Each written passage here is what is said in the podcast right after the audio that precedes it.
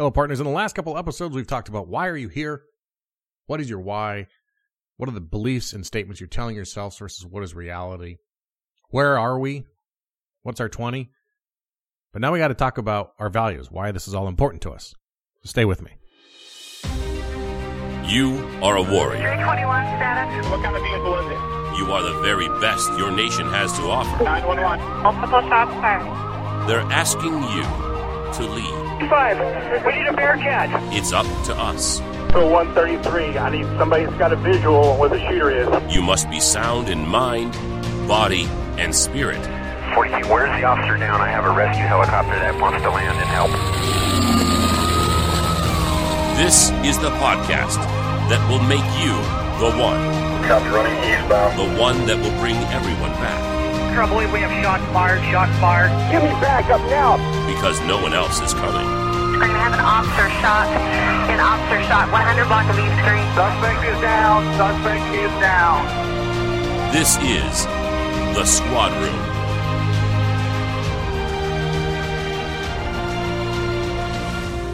Uh, good morning, everybody. Well, morning, my time. Hello. Welcome back to the Squad Room. I'm your host, Garrett Slaw. I'm an active duty patrol sergeant.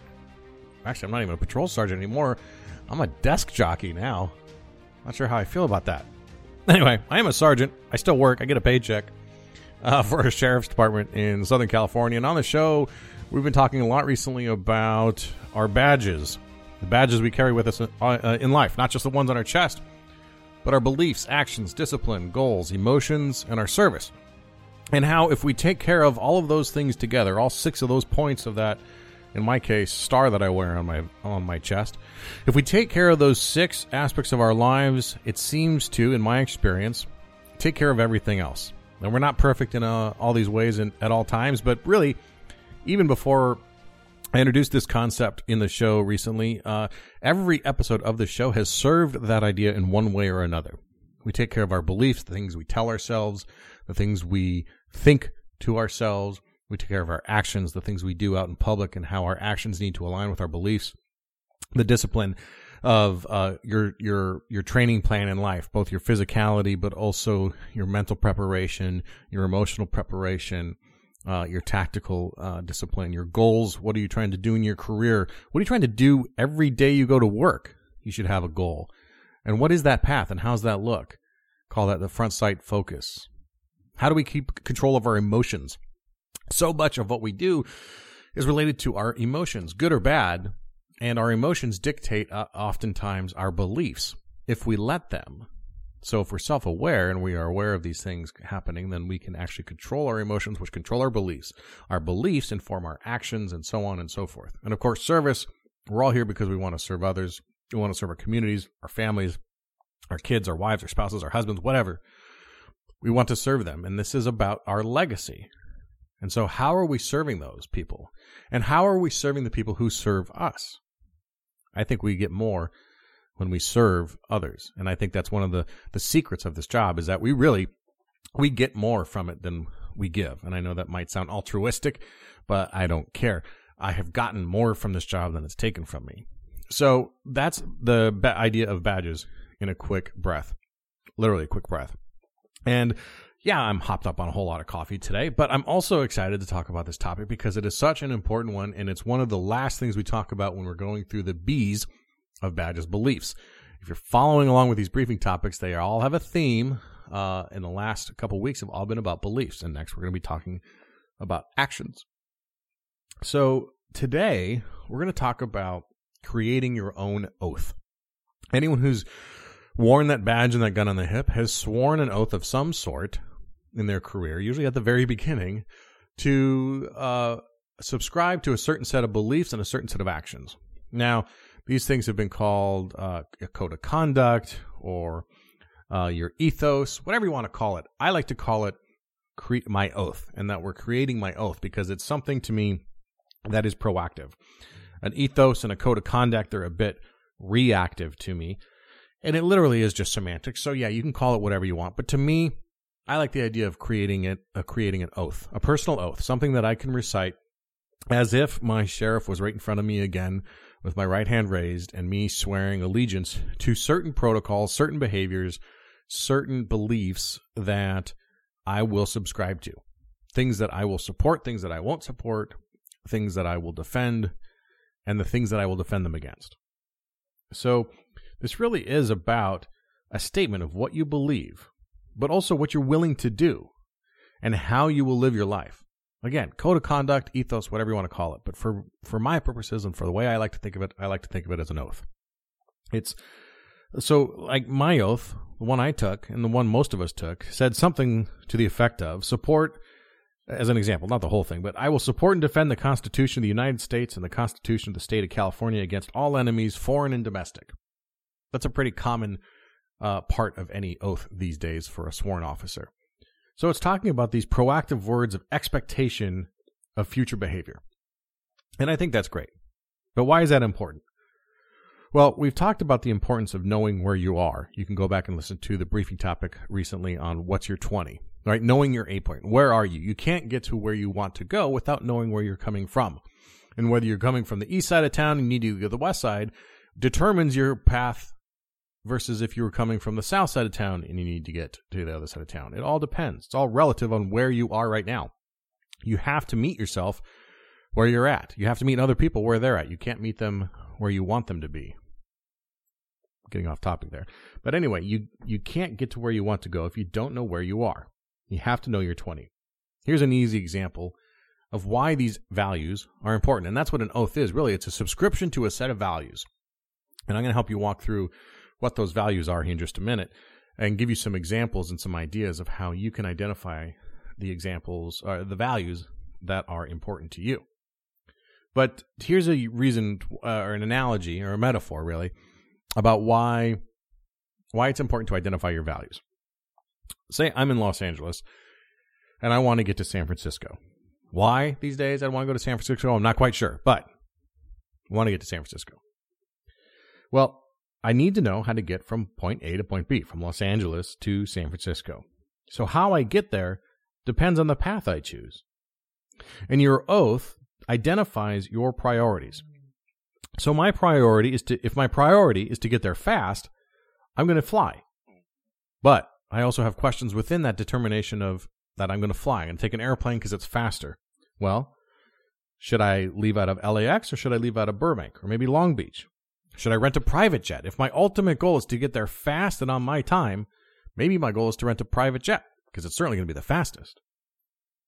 Well, what if my priority is to get there in the cheapest way possible? Well, that's certainly going to require that I drive. And I'm going to drive up the I 5 most likely because it's the easiest and fastest way to get there. But what if my priority from getting to Los Angeles to San Francisco is to just enjoy the journey, experience that, experience it as an adventure? Well, then I'm going to take the scenic route. And I'm going to drive up to PCH through Santa Cruz and Half Moon Bay. And going to take a long time to get there. Or maybe I'm going to take the train. Because here in California, the train runs right along the coast and it's beautiful. I got mountains on the right side of me and I've got ocean off on the left. Uh, my goals dictate my path, right? And your values will do the same thing for you. Your values will tell you which way you want to go. If I value my finances, for example, that's not really a value, it's more of a preference, but as an example in this in this metaphor, if I value my finances or saving money, I'm not going to rent a private jet because I have priorities and values that are higher up on that list than my time. So, you must have a firm grasp of what you will or will not do to achieve your goal. My goal is to get to San Francisco, but I'm certainly not going to steal a car to get there. That is against my values. Our oath sets the same expectations for our future behavior and our mindset. It sets up a perimeter in our heads around who we want to be versus who we don't want to be. Begin uh, this, and this is how you begin. Brainstorm some of the values that are important to you. There's a lot of them. And at the end of this episode here in a little bit, I'll tell you how to get my list of the top 36 potential values that you can choose from and I'll give you a little exercise on how to identify them. But if 36, that's a lot. And some of them overlap, and that's kind of intentional. But you might have family. That might be a number one value for most of you, or many of you. But here's a here's a key point too. If it's not, that's okay. It has to be relative to you. And for some of you, you have a family that you've disconnected with, family uh, that you you don't have your uh, own kids yet, or a wife, and maybe you're distant from your family, and family is not a priority. That's okay. I think a lot of people have an intense desire or feel like they need or obligation to list family, but it's common for most of us that family is going to be up there. Family. You might value health, maybe your professionalism, your finances, your um, your role as a coach or mentor. Um, you might value uh, positivity or, or positive outlook. You might value your role as a husband or a wife. You might value your role as a parent. Um, you know, for the family alone, you could go through husband, wife, parent, sibling, son, daughter, um, these sorts of things. But then you get into other things like courage. And do you value is is courage potentially a value? Or maybe self-reliance. Or perhaps uh, uh, discipline. Or uh, honesty. Or freedom. Or you value your integrity or justice or health or continuing to seek knowledge, or you value power, the ability to lead and direct and control, or you value creativity, or uh, or or love, or loyalty. That's a common one for us too, right? So anyway, there's a whole list of these things, and it's not you don't have to follow my list. Uh, create a list of your own, the things that are important to you, the people that are important to you, and then translate those into value statements, the things you believe in.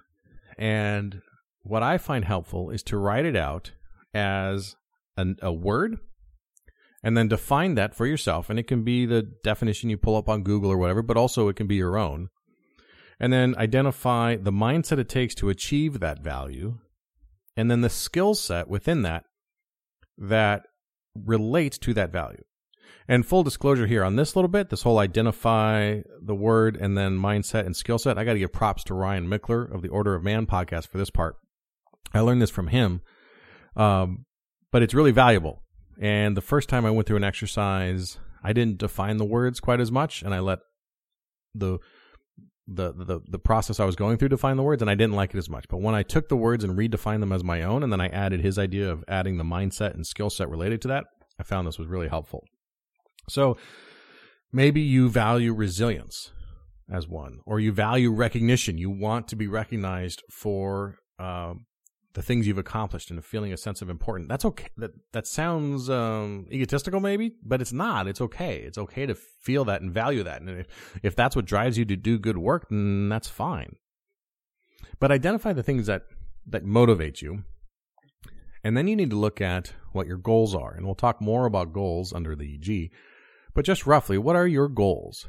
And do they align with your values? And you might find that your values are, you're probably going to find I'd be willing to bet that your values are more important than your goals, and your goals will become more clear when they align with your values. The, the goals you have that don't align with your values, you're probably going to eventually cross off the list. They're probably not that important to you. Uh, so here's what I want to offer everybody, okay? If you're listening to this and you're trying to make heads or tails of the idea of creating your own oath, you can text my oath all one word, M Y O A T H, to 44222. And you'll give me your email address in that text, and I will send you a PDF of the 39 values that I think are the most common and how you can uh, use these as a template to identify what your values are. This process is incredibly difficult and cumbersome. It is not easy, and it sh- and if you think it's easy, or if you think it should be easy, you're probably wrong because there's so many things in our head that we can consider a value, but we need to identify like the top three to five at most. And then we can form our oath from there. And then your oath becomes a written record of this statement and use proactive language when you write it out. And a couple of tips for this. Once you've identified what your values are, these single words, add your own definition to it. Then add, again, that mindset statement and then acknowledge, and then a skill set list. And it has to be just one or two things, the skills that come with it. So, for example, one of my values is courage, and it's the strength to act in the face of fear. All right. Well, one of the skill uh, one of the skill sets I have for that is what is called fear setting, and that's a whole other topic. But it's uh, something Tim Ferriss did a whole TED talk on, and I will link that in the notes here. Uh, but I just list fear setting as a skill set. Also, acting courageous makes you courageous. It's one of the things you can't fake. You can't fake courage. The minute you act courageous, you become courageous. So, setting, uh, fear setting and then acting courageous are two of the things that I do to fulfill my value of displaying courage. So, anyway, if you text my oath to 44222, give me your email list or mail, give me your uh, email address. I will send this to you uh, in a PDF form and it will help you walk through how to do these things.